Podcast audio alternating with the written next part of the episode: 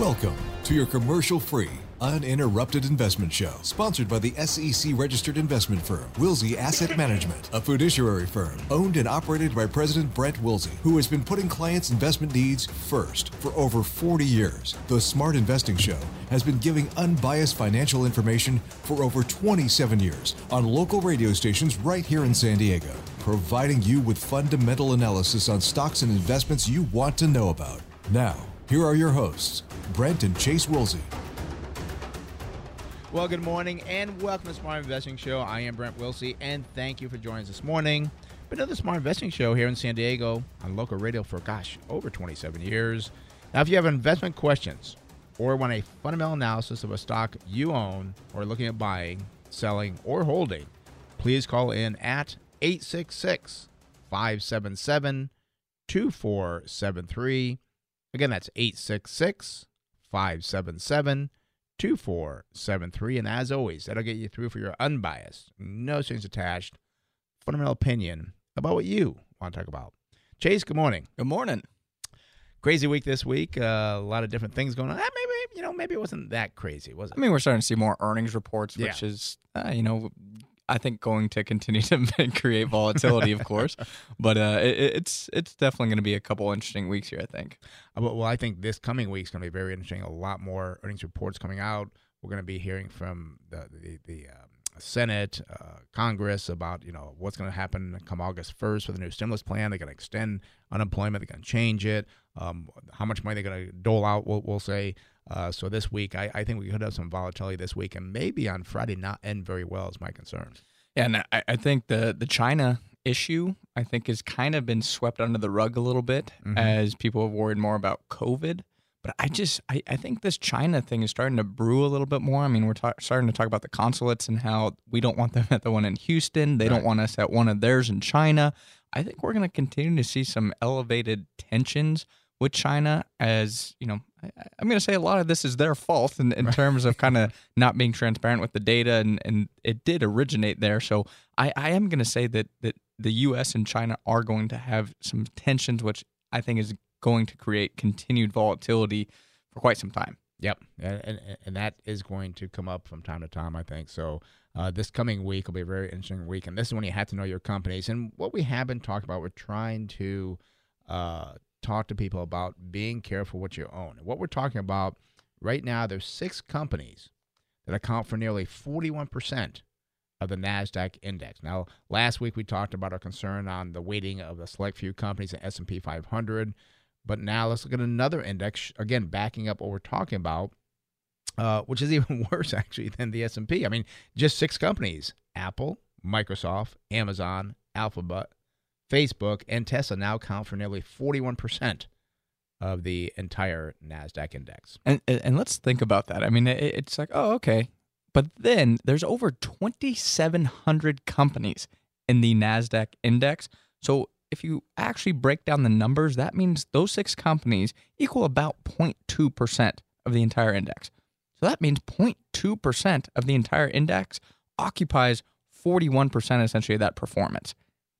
That does not make much sense. And, and again, we talk about this to to flash the warning signs for people because things are not going to end great for a lot of these tech companies. And so, and I did the same thing back in the tech boom when I was saying it just doesn't make sense. And it didn't mean the next day, like on Monday, oh my gosh, these five companies went down, these six companies went. No, it doesn't happen that way. It will happen over time, and you're going to look back saying, gosh, I wish someone told me about that. And that's what we're doing. We're telling you that be careful. Things just don't add up. Yeah, and people talk about Tesla, and Tesla now might be able to make it into the S and P 500 index due to their profitability. Um, and oh, that's going to be great for the stock. And and, and short term, maybe that Right. that helps the stock, but long term, that is the largest auto manufacturer in the entire world, and they just made 100 120 million, I think it was, in terms of profits last quarter. that's not very much if you compare that to Toyota or Volkswagen or even GM and Ford, which are actually smaller than Toyota and Volkswagen. And also, too, those profits are not from operations; they, they come from the tax credits. Yeah, because they they, they do get the, much they, they were. I think it was four hundred million dollars of revenue came from selling their tax credits to other manufacturers. okay. So if they back that out, uh, if those tax credits weren't there, they backed that out, they would have made a profit probably. Likely because four hundred million dollars of selling those tax credits. I mean, they're that's not really going to have too much cost associated with that. You don't Yeah. have to build cars. You you have the tax credits from already selling those cars. So it is almost just like an ex, uh, bypasses the uh, the income statement straight down to the bottom line. I would say. And I don't want to spend too much time on this, but I, I'm just sitting here thinking. To me, that sounds wrong. The government gives you these tax credits, and, and instead of you using it to get people to buy your cars, you can sell them to other car manufacturers. I, I, I don't get it. I don't get it. It's like that doesn't seem right. Where the government's giving you money is what they're actually doing. Yeah. yeah. So so again, I I, I we, we've never been big fans of Tesla. I'm very happy people have made profits on it. Congratulations. But it's a very strange business. Yeah, absolutely. And you know, I, I I just think it's so interesting. People, oh, Tesla's just different. You just don't get it. Oh, okay, I, I'm gonna not get it and not buy it. Right. Good luck. and again, and they're great cars. Yeah. I mean, I, I'm not going to say they're bad cars. They're great cars, but the business just doesn't make sense. Speaking of this, uh, uh, I talk about Sirius satellite radio. Yeah, and I've been doing this now for 40 years, and I've seen many crazy things over the time. Uh, and, and- and that costs investors huge amount of money trying to help people understand how to because people say the the stock market's so risky. It's not risky because if you're doing the right things, it is not risky. If you do crazy, silly things, it is crazy and it is risky. Uh, one thing that came to mind, I was I was um, I, I was working out yesterday at, in my home gym, and I, I saw Sirius satellite radio come across the screen at five dollars and ninety five cents. And, I remember when I look back to the hype years in two thousand, the stock back then traded above fifty dollars a share. And again, we heard I heard the same stories like Brent, you don't get it. Terrestrial radio is over. Everyone is going to be using satellite radio. It's going to be different in 10 years. And again, that was now 20 years ago. Didn't happen. Yeah, and it that that's just the the most dangerous thing people can say. It's different. Well, it is different this time, but we always say it is always the same because what we what we mean by that is you have a different scenario essentially. It's going to be a different company, it's going to be a different, you know, cause, but the outcome is always the same where people are going to lose money because they didn't understand what was going on there. Right, right. And, and, and just something that you have to kind of look at. And, and, and now you look back and how silly of a statement that was that satellite radio is going to take the place of everything. And actually, I'm even more concerned now. And I didn't even think back in, in 2000 when they talked about satellite radio. We didn't know about uh, Pandora and what Spotify and these other uh, ones that, I mean, and, and again, how easy it is to download music. Uh, iTunes, that was even thought of back in 2000, but it was going to be like satellite radio is going to take everything. And what I try to tell people is that you, when you're betting on the future, you know the future is going to be different, but you don't know how it's going to be different. And to bet all your money on one thing, like a, and again, like a Tesla car, that they, oh, they're going to take over the, the whole electric world, so to speak. Back then, it was like, oh, satellite radio, they're going to take over all satellite radio. You, you don't get it. Things change, and you don't realize it until you've gone through it. And sometimes, I mean, it does pan out. I don't want to say that I 100% know that Tesla won't be there in 10 years. Just statistically speaking, the likelihood of that is is not extremely high because, as you said, new competitors come in. I mean, Yeah. who would have thought back when Sirius was going through that tech boom and wow, this is going to be great and so forth? Like, like I said, who would have known that Spotify was going to come about? Yeah, spot a who? Yeah. iTunes. Yeah. Who would have thought of iTunes coming about? Yeah. And remember iTunes back several years ago, paying 99 cents a song, that was just what you did. Yeah. Now that's not what you do. Now you you do the music subscription. Things are always changing and who knows, maybe electric cars aren't the future. Maybe there is another type of transportation that's going to be out there, you know, 10 years down the road. All of a sudden Tesla becomes completely worthless. Yeah. It's just very it's a very dangerous game. it, it- very dangerous, and that's why you, you are speculating, you are gambling on the future of some business. That sounds great, but you don't have a crystal ball to show you what's really going to happen on the future. So you got to be careful of what you pay for things. Uh, w- one thing I like here was the the um, this past week we looked at the toy industry, and and it's been a major winner. Uh, during the pandemic, because of what's going on, is that you know parents been forced to keep kids at home. It appears they've been spending more money to keep the kids entertained. I mean, I, I, don't have young kids anymore. I mean, my youngest is 17, but I've kind of visualized when I was, you know, uh, having you guys when you're like, you know, 8, 10, 12 years old, uh, even younger. That, that's got to be a nightmare having kids there 24 7. Yeah, I mean they're they're not going to play with their friends. They're not going to school to meet Yeah. other kids. It's it's you do have the uh, the increase there that, that we've seen for for parents. I mean, the, the ones that have done well as well is uh, you look at the outdoor items, especially in June, like water toys, playground equipment, that actually increased 19%. And of course, hotter times, well, you can't go to the community pool necessarily. Some of those are closed. So I guess we'll have to get a little above ground pool or something. Yeah. So, I mean, that is one industry that has benefited from this. And the other thing, too, we looked at was three strong months of toy sales for items such as building sets, puzzles, and games. In March, sales for these items grew 16%. April sales increased 22%. And in May, sales were 37% higher. So, I mean, this industry's done phenomenal during the pandemic. Yeah, and there's people you can see each month. People, uh, parents like, I'm getting more frustrated, more frustrated. Okay, uh, wh- what can I do here? I got to buy more. I got to buy more. So it is kind of interesting. Uh, we didn't look at uh, the only two game makers like uh, Mattel and uh, Hasbro. I think are the only two that Yep. are public I can think of. I, I did just pull up uh, Mattel. Maybe if we have some time later, we can look at those two stocks as well. But uh, looking at Mattel, the, their current price is like eleven dollars thirty four cents. I mean, they are far off that fifty two week low of six dollars fifty three cents. Fifty two week high was still fourteen eighty three. But I think as this news has kind of come out, maybe they're they're benefiting from that. The only thing about this that, that scares the heck out of me is their debt to equity is one thousand nine hundred percent. So that's quite strange. Yes. So is their debt extremely high? Is their equity extremely low? Uh, they used to pay a very hefty dividend. They paid it once a year, I believe, in November. I think is when they paid it. I believe. Is it still- Dividend yield is eleven point four percent. Wow, that, that- that's pretty high. And I know that their big thing and their big problem was actually uh, Barbie, the Barbie dolls, because people stopped or kids stopped playing with, with dolls. Uh, so that kind of hurt them somewhat. But I, I don't know the other uh, games that they have. Uh, well, let's open the phone numbers here for your calls. You got a company, uh, we call them companies, equities, uh, stocks that you're looking at buying, selling, or holding. You want to have a fundamental analysis of that, or you have general investment questions as well. Uh, give us a call 866 577 2473. And again, that's 866 577 2473. And Chase, also too, if people, you know, like the information we talked about, you know, the six companies, satellite radio, the toys and so forth, uh, we do these throughout the week for people that can actually follow us on um, Facebook and just go to our group page, uh, Smart Investing with Brent Chase Wilsey. We do a couple posts a day, uh, very quick posts to give you some great information about what's going on. Uh, we have people that say, "Yeah, I, I read it like every two, three days."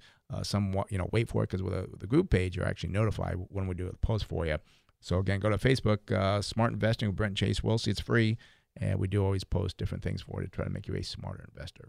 Well, speaking of Facebook, uh, we, actually did another post on them this week. Uh, that's one of the high flyers that, that, that we are a little concerned about. And I'm especially concerned about the company because these other businesses are cutting advertising Mhm. on Facebook. And the latest one, this one's a, I think a big, big one, is Disney actually said they're going to be cutting their spending on Facebook and Instagram as part of the ad boycott. And Disney was what their number two advertiser. I mean, so they're they're not some small advertiser a little bit. They're, they're uh, uh, Disney's uh, Facebook's number two advertisers, and all these boycotts and so forth. It's really hurting the advertising for uh, Facebook, but it's not hurting the stock. The stock still continues like, oh, this is not a big deal. And I I don't get it when you start losing revenue. Why this does not change? Oh, and the crazy thing is, you said number two advertiser. That was number two advertiser in 2019. Yeah. For the first half of 2020, they were the top advertiser. Oh, they were okay. I mean, you got to think uh, Disney does have Hulu now as well, so Right. you know they're kind of advertising that. I'm sure they're advertising their Disney Plus platform. They're they're they're a big big dog in this in this advertising world online, and for them to back out, it was crazy because the stock actually was up on the news. Yeah. it's like how does that happen? and then Facebook was up over 18 percent during uh for for 2020 even during all these ad boycotts it's like i don't care how many users facebook has if nobody's advertising on the platform then you're not going to make any money Yeah, yeah, and and and, and, it, it just makes no sense. And I, I guess what people are thinking that maybe they will come back quickly, and perhaps as it goes one month, two months, three months, six months, maybe that will kind of change things to where it will start affecting the stock. So it's just brand new, and people say, oh, they're not going to be gone that long. So, but the thing I was just thinking too is that Disney doesn't have a lot to advertise because they don't really have. I mean, they've got what one theme park open. I think they're still open in Florida, right? uh, i believe they just reopened They re- recently reopened, but the one in, in, in California is not. Um, they have no movies coming out because movie theaters are closed. Uh, what would they be advertising? But still, still Hulu. I mean, Hulu, okay. to, to sign up for that platform, I, I believe that's where they said a lot of their advertising was going was the the Hulu to get people to sign up for that. Right. Okay. Well, I, I guess that uh, that would be something you can advertise, but Yeah. it, it it almost like eh, we don't have to really advertise uh, movies, so maybe it's like eh, we can pull back a little bit for now. So, alrighty, phone number is 866 577 2473. Now, one thing people may not realize, or maybe they are realizing, different phone number than what we've been using. So, you got a new phone number here. You might be trying the old number. Don't do that. Uh, the new number you got to use is 866 577 2473. And as always, that gets you through for your unbiased, no strings attached, fundamental opinion about what you want to talk about. Uh, let's talk about, uh, and again, actually, was on the front page of uh, Barron's this morning about electric trucks. And this is going to be something that's going to be a problem down the road because everybody's thinking, oh, this is going to be the next Tesla. Well, Nikola, uh, a few weeks ago, uh, we, we warned about a few weeks ago, and today we see how quickly a stock price can fall. Um, after the company filed for a new stock offering with Deutsche Bank, uh, warned more selling could be ahead with early investors now able to trade their shares. So things are changing for them. And I believe I saw them actually on Friday drop another, I think it's like four or five dollars down to about 29. That's correct. Yeah, and that four or five dollar drop that was actually about a twelve percent decline. So I mean that was quite large. And now from that fifty two week high of ninety three dollars and ninety nine cents, where oh this is the future, even though they don't have any book sales yet, this is gonna be the big next big thing.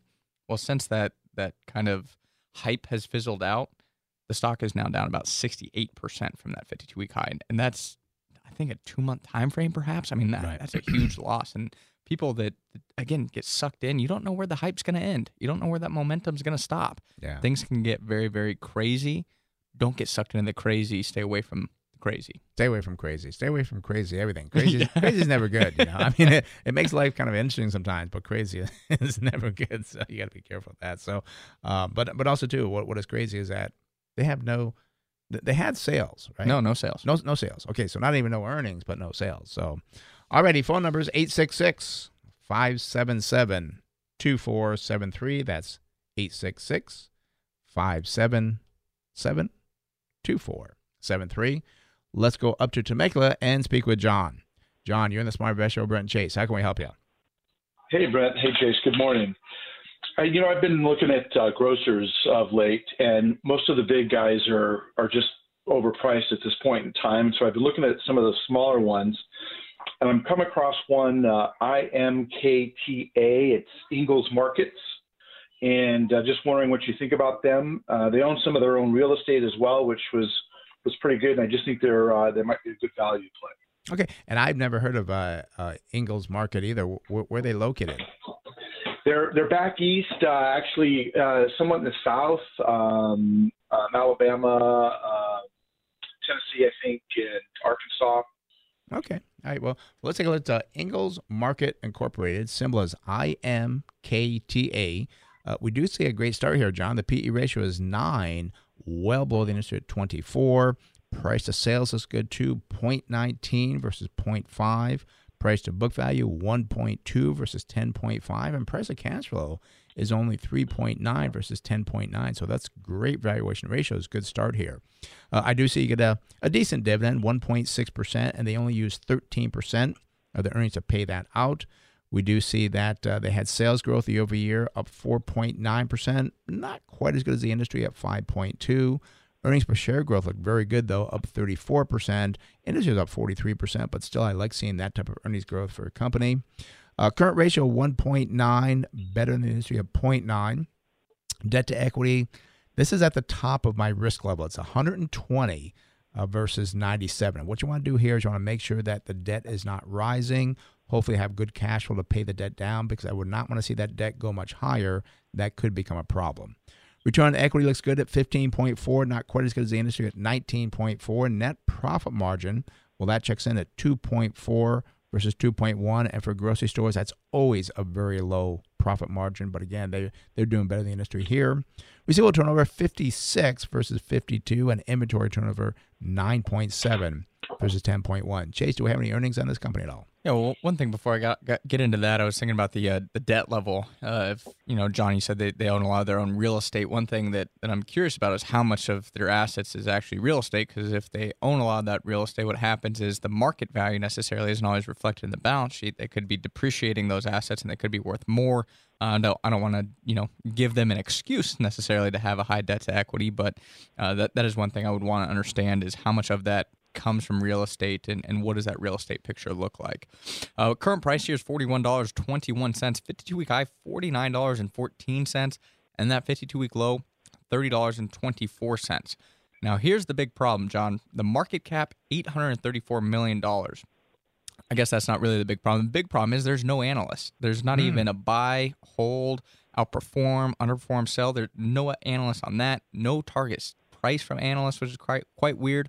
And then, of course, there's no estimated earnings going forward, which is always quite concerning. So, this one, I, I think it looks interesting because the value is there based off the trailing years. But my problem is, how do we look at it going forward? What does competition look like? Are they able to compete with the big dogs in terms of you know the technology and and actually keeping up with uh, that competition there? So uh, it's it's definitely a risk. The value, as I said, I, I think the value component's there, but it, it's always a little concerning with no analysts.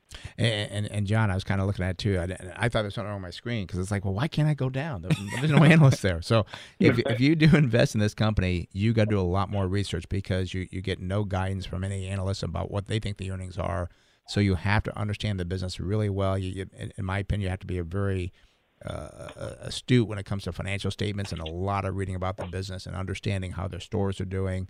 Uh, so I, I, you could have found one because the the valuation ratios look great, uh, the earnings you know on the past look great, but you got to be very careful because you you could have a storm ahead and not even see it because no one's here to help you. Alrighty. Yeah, great, thanks. And uh, yeah, the other one I was looking at was WMK, and they're they're in the same situation. They've got nobody following them either. Yeah. Uh, Weis uh, Weis Markets out also back east. Uh, okay. So, but they're small players. But thanks, I appreciate uh, the insight. Okay, John, thanks for calling. Have a good one. Uh, take care. Bye bye. All right, that does open the phone line 866 577 2473. Again, that's 866 577 2473. And, Chase, one thing too, I just, you know, told uh, John to do a lot of research and, you know, really look deeply into it. That is why we do our workshops now, webinars, until we can. I can't wait till we get back to meeting people again. I, I, I, miss doing them in person. But uh, that's why we still do the webinars. We have one coming up on Thursday, August 13th. And again, you're going to learn all about the fundamentals. We're going to talk about what you should be looking at and, and how to dig deep into these and, and the, the financial statements. We're not going to make you an accountant, but we'll help you understand what you should be looking at. Um, also, too, how to invest during a volatile market and investing to build wealth and get you to that goal you want many times retirement. How can I retire? These are things you do. We go over all things you should be doing. And you know, it's funny, Jay. So we always do this one that's very popular the 19 Thoughts to Trading. Um, that's one that people really love, and it teaches people a, a, very good lesson. So we have a lot of things like that. It's about an hour and I think five minutes, hour and 10 minutes, I think is the length of the webinar. But what you got to do, you got to sign up. It is free. Uh, go to our website, smartinvesting2000.com. Again, that's smartinvesting2000.com. Uh, the webinar runs all day uh, but you got to sign up to be there. So again, smartinvesting2000.com. You know, it is funny uh, talking about the 19 thoughts. Uh, I, I, did a presentation last week uh, via Zoom, not in person, unfortunately, uh, with the Builders Association, the YGen group. Uh, so the, the millennials, kind of the, the younger people in, in that association. but did that slide, and I kind of said, you know, a lot of times it's people that have been investing for a while that have had these thoughts, you know, because they've tried the trading and. Right I was surprised. I actually talked to one guy after the the presentation. He's like, "No, I, I yeah, it happened to me too." so it, the trading it, it can work for a little bit, but then all of a sudden you start to second guess it. So I mean, it's almost worth it to watch the webinar just to see what those 19 thoughts are. yeah, I know, I know, that's great. So, um, and the other thing too, I mean, people don't realize that we we actually do go out. A lot, well, not now. We're we're doing more by Zoom, but we go out and speak to, to different things on the economy, on investing, and so forth. So, so we do that for people. So if you do have a uh, we've done investment clubs. We've done other things as well to go out and speak to uh, people, which again may be by uh, webinars now, but uh, we're there for that. So if you want that, uh, always give the call at the office at uh, 858 546 4306. That's 858 546 4306 and talk to myself or Chase, and we'll come out and speak to your group there. All righty, let's go back to the phones here. Let's see. We're going to go go out to San Diego and speak with Ed. Ed, you're in the Smart Invest Show, Brent Chase. How can we help you? Hey, I have a question on BP, British Petroleum. They pay a 10% yield, if I'm correct, correctly reading my phone. Yet I think their earnings are are, are off, uh, negative. Our, our question is: Is it obvious that they're they're a candidate to cut their dividend? British Petroleum? Am I missing something? Can you educate me? You, you know, it, it's so smart that you look at that because that's what a good investor should be doing is looking at things and saying something doesn't look right. I have questions here. So let's go over all the fundamentals of British Petroleum. Uh, unfortunately, it's a PLC. It's a uh, London-based company, so I can't compare the S&P 500. But we can go over the numbers to see if it makes sense. So, uh, company again is uh, BP uh, PLC. Uh, we do see that no PE ratio. The last 12 months, they have no earnings. Price to sales is 0.28. That is positive. Price to tangible book value is 1.3. That's that's okay. And price to cash flow is 4.8. Now I see the dividend you're talking about. It's 10.96%. But we want to look at the dividend payout ratio. How much of their earnings do they use to pay out that dividend? Well, it's not material because they have no earnings. So therefore, what they have to be doing right now is borrowing money to pay out that dividend. And what you have to think about, how long can they continue doing that? And you're right, before they cut the dividend. Let's look at some other fundamentals here. We see sales are down 8.5%. Oh my gosh, earnings fell by 133%. Current ratio 1, debt to equity 89. So fortunately they're not in a high debt situation now, but if you keep borrowing money the way you're doing and not making money, you could put yourself in a difficult situation. Uh, return on equity is a negative 3.5. Net profit margin a negative 1.18. So again, they are losing money. Uh, receivable turnover is 13 and inventory turnover 14. Chase, how many earnings going forward on them? Yeah, well, current price here for BP $3.81. The 52 week high, $7.11. And energy has just had a hard time during the mm-hmm. pandemic mm-hmm. with people traveling less, flying less. Uh, people's driving seems to be picking back up again, so hopefully that does help the the energy market a little bit. But then that 52 week low is $2.85, so it has climbed a good amount off that low. Now, positive here, Ed, I, do see going forward in December 2021, there's 16 analysts. So there's a good amount of analysts, so it always gives me a little bit more comfort. And that estimate for earnings per share, 29 cents. So they are estimated to still make money. That would give us a target sell price of $4.70. So that looks good compared to the current price. Uh, the the range between the high and the low is, is pretty substantial. It's 46 cents is the high, 8 cents is the low but I did want to address your your dividend question as well. One thing that happens with these energy companies is as energy prices decline, they have to do what's known as a mark to market. So they have to write down the oil inventories that they have or any energy related inventories on their balance sheet. That's not necessarily a cash flow problem. It's it's more of a, a write down and I don't want to it's a non-cash expense. So if they do have good cash flow, they may be able to maintain that dividend if things do turn around here. And also, too, I, I did look at the um, uh, cash flow statement for you. Uh, the first quarter of the year, they did have positive $952 million in cash flow.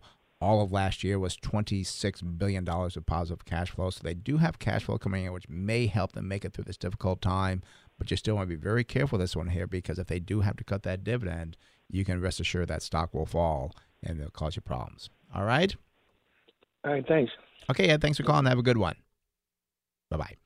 All right, that does open the phone line 866 577 2473. Again, that's 866 577 2473. Let's go out to San Diego and speak with Jennifer. Jennifer, you're in the Smart Visual Brent Chase. How can we help you? Hi, guys. Um, since you were talking about electric trucks a little bit earlier, I thought I would call in and um, talk about the other side of that, which is the charging infrastructure. And so Blink is high on my radar. I work actually in this industry, so I'm aware of lots of, of contracts that they've won across the United States for implementation through all the utilities. And I don't know if you know this or not, but there are mandates, federal mandates. Um, to by by 2035 for in California, uh, there needs to be 300,000 electric trucks on the road. Oh wow! How many? Three hundred thousand electric trucks? Yep, and that's just Wow. California. That's just California. I'm assuming we're we're probably the highest. Just just just guessing. yes, yes, yeah. But there are 15 states currently that have legislative mandates, and that's only going to increase. There's climate action plans and things like that globally. And, and Jennifer, I like your thought here because it's kind of like what we always talk about uh, in, in the gold rush. It wasn't the gold that made the money; it was the picks and shovels. And what you're looking at is not the electric vehicles, but that they had to be charged somewhere. Correct? Yeah, there's tons of manufacturers that are going to make these trucks with Yep. the mandates, but there's only a handful of, of hardware to charge them. And to my knowledge, Blink is the only one besides Tesla that's currently public. So it's a it's a in my opinion, I already own a lot of shares, but um, I, I definitely think that this is it's it's super affordable right now too. Okay, well, let's take a look at the Blink Charging Company, symbol is BLNK. Uh, unfortunately, at this point in time, they have no earnings, so no PE ratio versus 35 for the industry. Price of sales very expensive, 54 versus 2.3.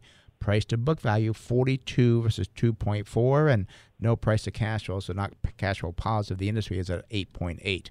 They do not pay a dividend.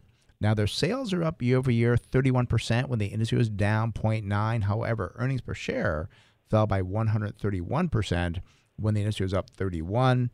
Great part here, Jennifer, is their balance sheet. Current ratio 1.4 versus 0.8. They're very liquid.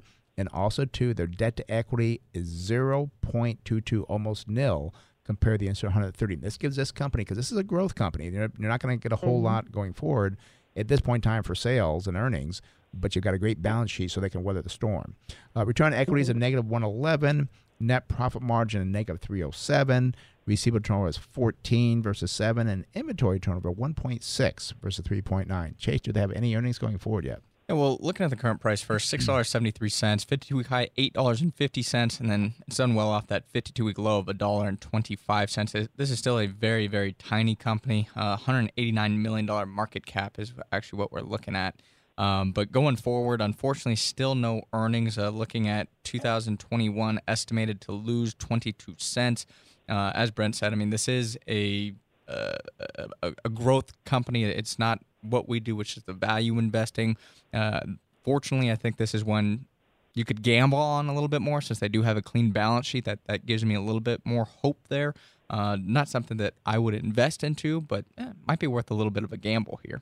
Yeah, it doesn't really fit our philosophy, but and also too, by the way, there's only one analyst, so, so you're you're kind of by yourself around this, Jennifer. But I, I think I think your concept is right because what could happen, we, we know electric vehicles are coming; they need to be charged somewhere. Perhaps, and I'm I'm that's not a prediction. I'm saying perhaps in ten years, this company could be trading at sixty dollars a share. You could make a huge profit on it. But again, Yeah. what could happen, they may not make it, and then somebody else takes their their their lunch and they end up doing it. And I, I know, like as you mentioned, Tesla is building their own network. I don't mm-hmm. know if the other auto, ma- auto manufacturers are going to go that direction. I- think it can be quite costly, obviously. So Blink could figure out that that that uh, void in the market there. But if the other manufacturers do go that way, then Blink kind of becomes irrelevant. So uh, just some things. I mean, I haven't done as much research as it sounds like you've read on the company, um, but but just kind of looking at some potential problems down the road. Yeah, it's one that I think you're definitely want to hold long term, and you're probably going to see some crazy things. But if this company makes it, you'll make some huge profits. Alrighty? Yep. Okay. Thank you. Thanks for calling, Jennifer. Have a great day. Bye bye. All right, that does open the phone line 866 577 2473. Again, that's 866 577 2473. And before I go back to the calls, you want to talk about the workshop coming up, which is now a webinar. Coming up quickly, it's going to be August 13th. At that webinar, we're going to show you and talk about all the numbers in more detail, what we're talking about here on the radio show.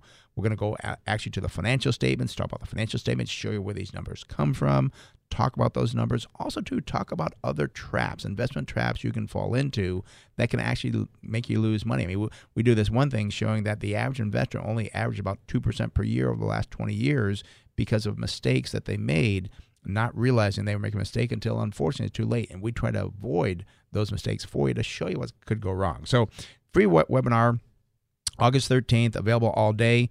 Register at our workshop or at our website, smartinvesting2000.com. That's smartinvesting2000.com.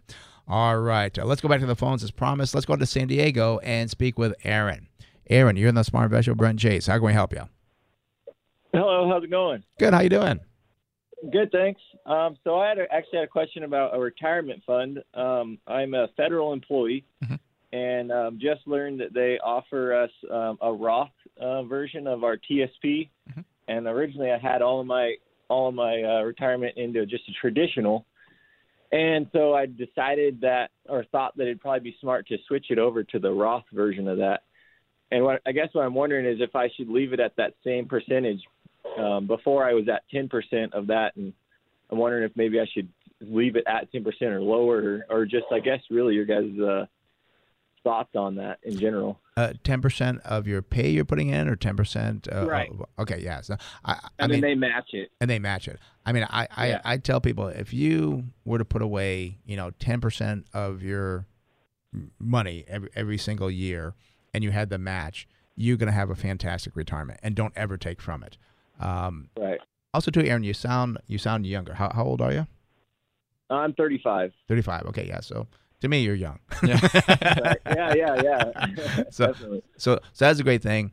Um, we do like the Roth. I do have some concerns. I'm Chase. You had a Yeah, I was going to say too. But the, the other thing uh, before we kind of get into the concerns on the Roth is uh, I don't know if you've already started this, but one thing to to keep in the back of your mind is ten percent on a Roth versus ten percent on a traditional is going to be different in terms of your cash flow because if you're putting that money into the traditional, you're going to take home more pay because you're getting that that tax deduction with the Roth. It's just after tax, obviously, so it, it might hurt your paycheck a little bit. Just one thing to to consider as well. And, and my concern is because you are younger, and we do see our debt for the federal government rising. Not going to happen tomorrow, next year, maybe not even 10 years. But I do worry down the road, 20, 30 years, perhaps the government is going to say, wow, Aaron, you've done a great job on your Roth. You've accumulated almost $2 million. We're going to let you help us pay this tax burden down because you've done so well. And people say, well, they can't do that. It's tax free. Well, they do the exact same thing with Social Security. So that's my only concern with younger people that down the road 20 30 years the government can come back and say you know you've done such a great job you're now wealthy we are going to start taxing that roth through the special worksheet that you get to do so that's my only concern and, and and and one other thing to point out too, Aaron, is uh, I I generally like to look at the tax rates when when you're saving money into a, a Roth versus traditional. So I mean, if you're in a higher tax bracket, a lot of people underestimate what their taxes are going to look like in retirement. It's actually lower than most people think. Oh, I'm going to be in retirement and my tax is going to be so high. You know, you almost have a decline in taxes when you hit that retirement age. So if you're in a higher tax bracket, we always kind of say it's better to take that tax deduction now.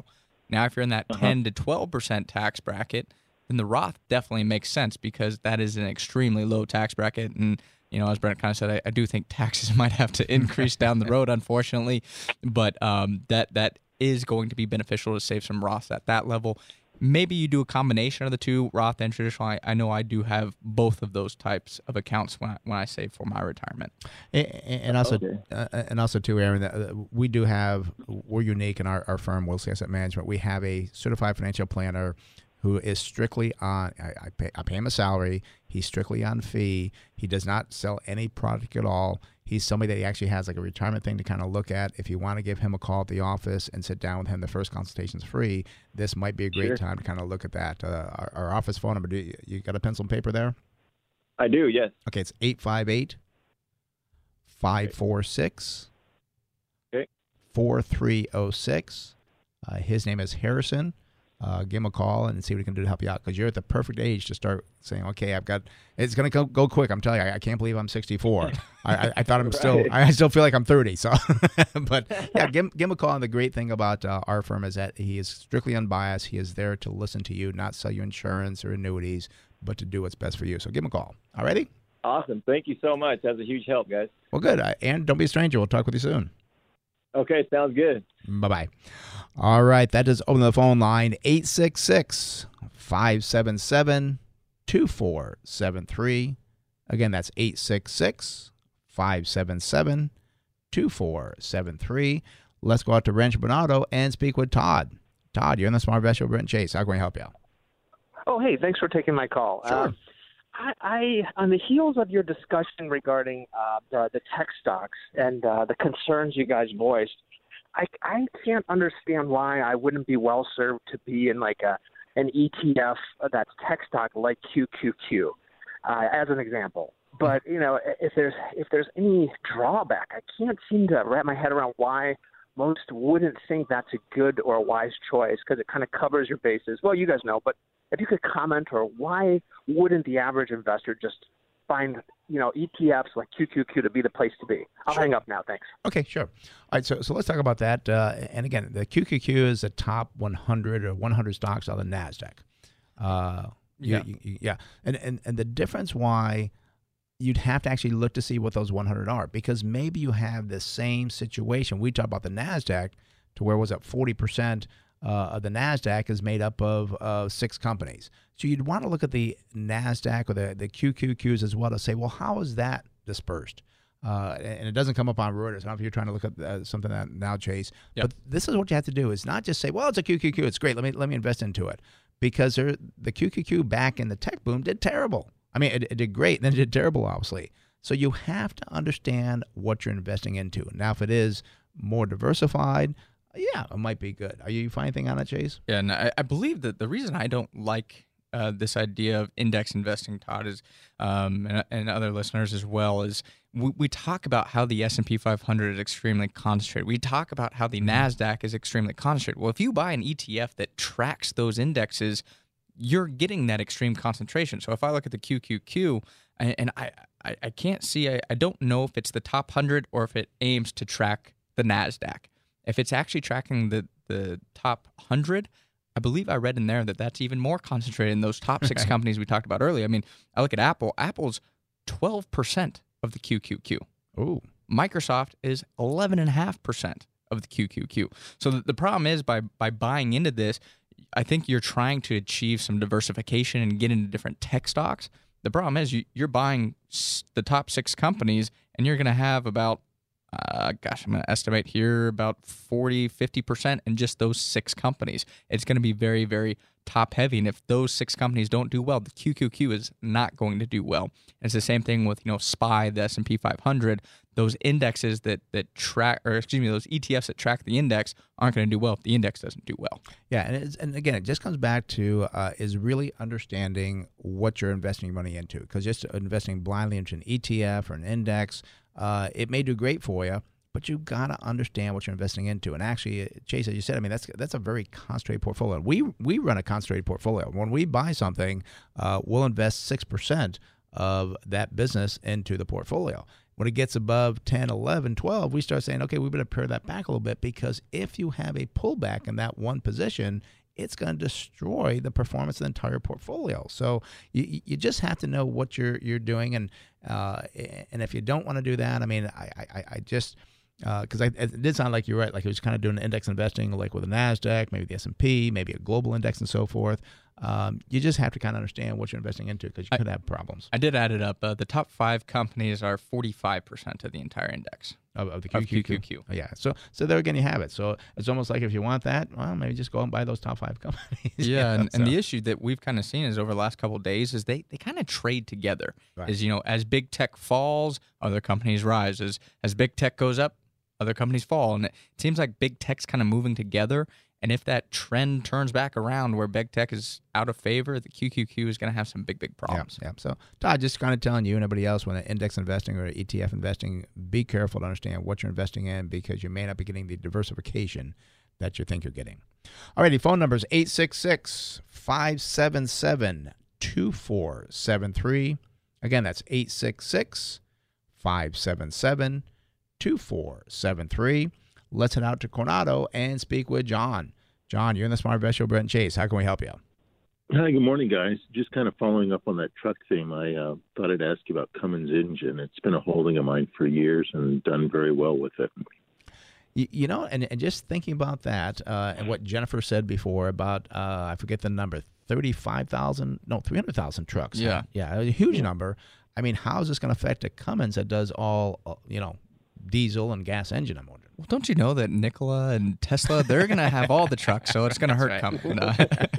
Well, well, let's look at the Cummins to see how it's, it's doing now because I don't think that's going to happen uh, soon here. But I, I think it is something you have to have in the back of your mind that you will realize that more electrification of vehicles is coming. Is that a number electrification? I guess it is. I think that might be a word. I just kind of made it up as I was talking. Uh, but uh, let's take a look at. I'll Uh, go with it. Okay, good. Let's take a look at Cummins Incorporated, symbol CMI. Great start here, John. PE ratio 13.8 versus 30.9 for the industry. Price of sales 1.2 versus 2.3.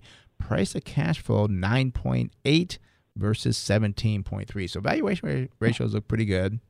You get a nice dividend here, 2.8%, uh, and, and they use about 37% of their earnings to pay that out. Uh, sales, they're down 6.7% year over year. Industry was up 1.3 and earnings per share for Cummins, well, they were down 8%. The industry was down 8.8. Look at the balance sheet. We see a current ratio of 1.4 versus 1.9. That's okay. Debt to equity, very good. 47. The industry also good at 66, but not as good as Cummins. Uh, return on equity 28 versus 12. That's a big positive. Net profit margin 9.4 versus 7.3. Receivable turnover is 6 versus 5.6. And inventory turnover looking good as well 4.5 versus 3.9. Chase, what about the earnings going forward? And one thing uh, with the Cummins that- that's always kind of concerned me a little bit, and this is actually one of the first stocks I ever bought, so I always have a little bit of an emotional tie to it, and I did very well with it, as you kind of said, John. It's it's done well. It's a great company. It's run very well. I remember they had this thing called the Hedgehog engine, which they use on these big barges, and uh, it's giant. I think it was like 20 feet. It's a huge, Huge huge, engine. Uh, it was a cool company to own. But one thing that, that's always concerned me slightly is PACCAR, the, the truck manufacturer, of course, is one of their largest customers, and they occupy about 17 to 19 percent of their total sales. Wow. And PACCAR also builds their own engines for some of the trucks. So that's one relationship that I, that I've always been a little bit concerned on, um, and I, I've always kind of kept in the back of my mind. But looking at the price here, $188.24, right near the 52 week high of $192.31, and then the 52 week low, $101.03. We go out to December 2021. I see we have estimated earnings per share on a GAAP basis of $10.37. Unfortunately, that would give us a target sell price of $167.99. So below that current level. And I think it's done well. It it just looks a little bit pricey. Yeah, and the thing too, I, I'd be looking at too, John, is that when you read their conference calls, which I'm I'm hoping you do. I mean, we, we do in our companies. Uh, are you seeing that they're talking about what they're doing, with electric things? I mean, you, you can't just put your hand in the sand and say, "Oh, it's never going to happen." So, what is Cummins doing to kind of stay, uh, you know, in, in the future here that they're going to be able to handle that? You know, they have different engine sources, I guess. Yeah, yeah, and and again, they, they do have you know, the, I think they do trains, I think they do ships, so they, they do a lot of different things. But you really again have to understand the business because it is changing, uh, and are they going to change with it, or are they going to be left behind and be the Polaroid camera that never changed? So you got to be careful of that. And but again, as Chase said right now, I mean, I, I wouldn't be holding this; I'd be selling this and probably waiting or looking for something else to buy. All righty. Okay, got it. Thanks, guys. All right. Thanks for calling, John. Have a good one. Bye bye. All right. That opens the phone line 866 577 2473. Again, that's 866 577 2473. And before we go back to the calls, I do want to mention again about the workshop, the webinar coming up uh, August 13th. Uh, it is something that is unique. You'll never see anything like this. I promise you. It's not a sales seminar. It is actually something that you will learn about investing. You'll learn about things not to do. You will learn about how the fundamental analysis works. You'll learn how to do target prices. You're going to learn about cash flow statements. All these important things to make you a smarter investor. We always tell people, do the research, do the research. We're saying, well, how do I do it? We're going to show you how to do it, but you got to sign up for the web uh, webinar, which again is August 13th. It's available all day long. It is free. Go to the website smartinvesting2000.com. That's smartinvesting2000.com and uh, sign up then. All righty. Phone number is 866 577 2473.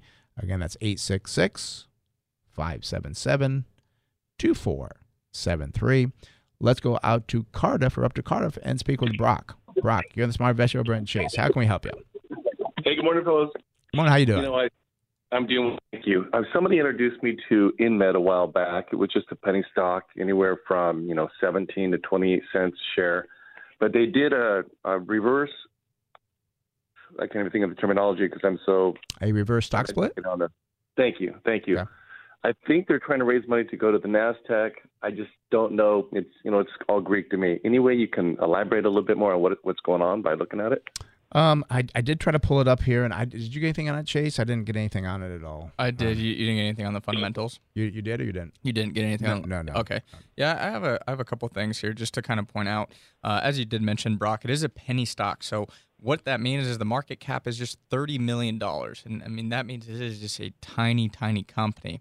And what happens with these penny stocks is, uh, I don't want to say there's a lot of fraud that can take place, but there's a lot of people that can essentially almost pump and dump the stock where they can send the price higher. But there's not going to be that much volume, so you can see the price move up quite quickly. But then if somebody sells and gets out, the price is going to move down quite quickly, and you can't get out. So that's just a dangerous thing that, that always concerns me. Uh, unfortunately, I do see it's in Canadian dollars.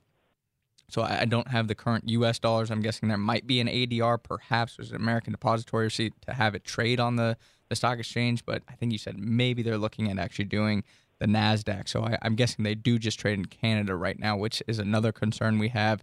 It, it is just a, a big big gamble here. I'm not even sure what they do, but they're not anticipated to have any revenue until even 2023. So this company might come up with a drug but if they don't come up with the drug, this company is going to go out of business. So you could easily lose all your money. So this is what we call just a pure gamble, pure speculation. Um, it's uh, it's not something I would invest a lot of money into. Yeah, I, I, I, Luckily, I have not. I know people that have spent a ton of money. I mean, beyond money that I would make over my annual salary of 10 years. I'm just very conservative. Way back in the day, I made money on Titan, and I made money on made money on AMD. Mhm. Other than that, I'm, I'm betting betting a thousand. So, like, it's a very conservative investor, but I thought I'd ask. So, thanks a lot, and have a great weekend. All right, you too, Brock. Thanks for calling. Bye bye. It it is kind of difficult when you when you see these penny stocks because you can get a lot. Uh, and I think uh, Brock did say that he knew people have spent a, put a lot of money into this. I mean that, you know, I, I wish the best for them, but it, it, it doesn't look good. I, I the one thing I did notice, I did eventually find the um, the fundamentals, the, the balance sheet. Uh, they don't have much debt. It was about uh, four point seven was a debt to equity, so that was one positive for them. But it's just such a risky thing because you're betting on the drugs and you go through all these approvals, and in the meantime, you could be kind of working through this, and then some other drug company comes out with something better, and then that company, well, you, you've lost everything now. Yeah, and I, I'm trying to remember the ticker symbol, but I remember, gosh, when I first started, you know, at the firm in 2015 full time, uh, there's this company called Tetraphase, and I forget what the drug they did was, but what happened was they had this FDA approval process they were going through, Right. and all of a sudden it's, it looked good, it looked good, and then it didn't look good, and and they didn't get approved, and that's where they were going to be hopefully relying on that revenue, and I believe the stock fell seventy percent in one day. One day, yep. So actually, I pulled up the stock chart right here. Uh, Did you find it? Was it tetraphase? Yeah, it was Tetraphase. Wow. Good, Uh, good memory. you're younger. That's why. It, it looks like wow, this is just insane. It looks like they have done some reverse stock splits because split adjusted, the high price that the company achieved was nine hundred and seventy three dollars a share. Right now, it's at two dollars a share. wow. So that's one thing that we always warn on with these pharmaceutical companies is they can go up and oh things look really good in the FDA approval process, and then if it doesn't look good at the end, there's no reason to hold this company, and people will get out of it like crazy. And you will lose maybe 80, 90% of your money because if, if they don't get the approval, there's nothing left because maybe they're, they're a one hit wonder. They, they've got to have that one drug hit because if it doesn't hit, they have nothing else there. So you'd lose everything. And the other thing, too, uh, reverse stock splits, that's not a good sign. I forget the number. I think it was about 60% of companies that do a reverse stock split end up in bankruptcy within a short time frame. It's because they're trying to still maintain listing requirements to, Yep. to stay on those exchanges. So they're they're almost just trying to battle the the stock price, and it's like, oh wow, now we're only worth you know twenty million dollars, so you have to keep raising your stock price by issuing or uh, issuing more shares. Or is the opposite? Uh, yeah, yeah. Reverse stock split, you're going to have less shares. Yeah, yeah. Because what you're trying to do is raise the sh- the share price. Because uh, what was the price of that stock? Uh, Did you remember? Uh, it was five dollars and sixty nine cents. Okay. So that's, that's not too bad because there are listing requirements. I forget what they are for the Nasdaq and the the, the uh, uh, S&P. S and P and everything. That you got to have a certain stock price depending on what one you're going on. And so many companies, when they get down to the two, three, four, the, the, the single digits, they'll do a reverse stock split to make the stock price look higher. Like, oh, it's a twenty dollar stock. But again, we've talked about the other side too is a stock split. it doesn't do anything to the fundamentals. It just changes the number of or the dollar amount of the share. Yeah, it's a big difference between buying back stock and then doing a stock split or a reverse stock split. So they're, they're, those are two completely different things you got to watch out for. And as I'm saying, you know, it's not the S&P 500. It's that's the index. It's the New York Stock Exchange. that- is yeah, what yeah. it He said that. I said, "No, I don't think it's the S&P 500." I was thinking, I was like, wait, no, that's not it. Yeah, yeah. that- You don't have that many exchanges, so you got the the Nasdaq and and the uh, New York Stock Exchange. Only two that you really have. And as I kind of mentioned to Brock, the big problem is if a company gets delisted, the liquidity of that investment is so much lower. So you could see just wild price Right. price movements because it's trading on what we call the pink sheets or over Mhm. the counter or the Canadian Stock Exchange. So not as much liquidity that you have in the New York Stock Exchange or the Nasdaq. So that's why the price movements can look just great, and you're wow, I'm doing great, I'm doing great, and all of a sudden you try and sell and you can't sell it at that price because there's not the the demand out there. And I can make sure that I correct myself because I said there's only, those are the only two stock exchange. Those are only two main stock exchange because you do have the the, the over the counter. You have Pacific Exchange. So you have other smaller exchanges, but you don't want to be on those because not much activity. You, the, the two main ones you want to be on is the Nasdaq or the New York. That's where you get most of the action and most of the people mm-hmm. investing. So, um, well, gosh, I, I looked down. I was going to open the phone lines again, but shoot, we only got about uh, three minutes left here. Um, I was. Should we take a quick look at Mattel? You kind of looked at Mattel already. You, you went I was thinking maybe Hasbro because Okay. Mattel concerned me with the. Uh, You know what that symbol is for. Hasbro? I think it's H A S. I might be. Yep, that's it. H A S, like has. Has. Oh, that's that's a pretty cool one. You can't forget that one. So, and I think Hasbro has done better over the years. Let, us just run all the numbers real quick for the next uh, few minutes here. Coming again is Hasbro Incorporated, symbol H A S. Uh, PE ratio, good start here, Chase, 24 versus 79. Price of sales, 2.1 versus 1.7. Price to book value, not material, is 22 for the industry. And price of cash flow, 17 versus 21. Now, you do get a decent dividend, 3.5%. They use 84% of the earnings to pay that out. We do see sales were up 10.8%, better than the industry at 6.6. I like this as well. Earnings per share over the last 12 months, year over year, grew by 18.7%. Industry was down 8.3. Oh ah, shoot, what I don't like here is another debt company. Current ratio 1.9, about the same as the industry, but debt to equity for Hasbro 192 versus 73 for the industry. I don't know why it's that high. I do not like seeing that. That worries me. Uh, return on equity is 19 versus 7.8. Net profit margin 8.4 versus 2. Inventory turnover is 4.9, about the same as the industry, and receivable turnover not very good, 5.4 versus 11.6. Are the earnings for Hasbro looking good? Well, looking at the current price, seventy-seven dollars fifty-nine cents. Fifty-two week high, one hundred twenty-six dollars and eighty-seven cents, and fifty-two week low, forty-one dollars and thirty-three cents. So wow, it just fell off a cliff there down to the fifty-two week low. Yeah. But looking out to December 2021, I see estimated earnings per share on a GAAP basis four dollars and twelve cents. Unfortunately, that gives us a target sell price of sixty-six dollars and seventy-four cents. So, while I'm excited about the toy industry doing well, it seems like these stocks are just not a intriguing investment at this time. I don't know what's going on in the toy world. Why is there so much debt there? I, I, don't. It could be from acquisitions. I, I, I don't know. You know, buying uh, other ones there. Uh, I did notice only seven analysts follow it. But the other thing that could happen, Chase, too, is that you know we, we just discovered this. This just kind of came out pretty new on, on the toys being you know uh, consumed so much by parents and so forth. So maybe that's not worked into the analyst estimates yet going forward, or perhaps they think, which we hope as well, that by the end of the year, COVID will be COVID what? It's all over, and then kids back to school. And actually, the CDC came out uh, yesterday. Uh, where is that? And, and, they were actually recommended uh, urging in-person learning for schools. So that could change things as well. So Scared me there. yeah, no, scared me too. about yeah. the bell. I forgot about the bell. That's a closing bell. Alrighty. Thank you for listening to the Smart Investing Show. It is for informational purposes only and should not be used as an investment advice. If you'd like to discuss in more detail uh, your investment needs or have other investment questions, feel free to call myself, Brent Wilsey, or Chase Wilsey at 858 546 4306. That's 858 546 4306. Or visit our website, smartinvesting2000.com. That's smartinvesting2000.com. And for more daily educational information on investment tips, go to our Facebook group page, Smart Investing with Brent and Chase Wilsey. Today's show is sponsored in part by Thomson Reuters. Closing song performed by uh, Roman Palacis. Have a great week. We'll talk more next week right here on the Smart Investing Show. And may I say, not in a.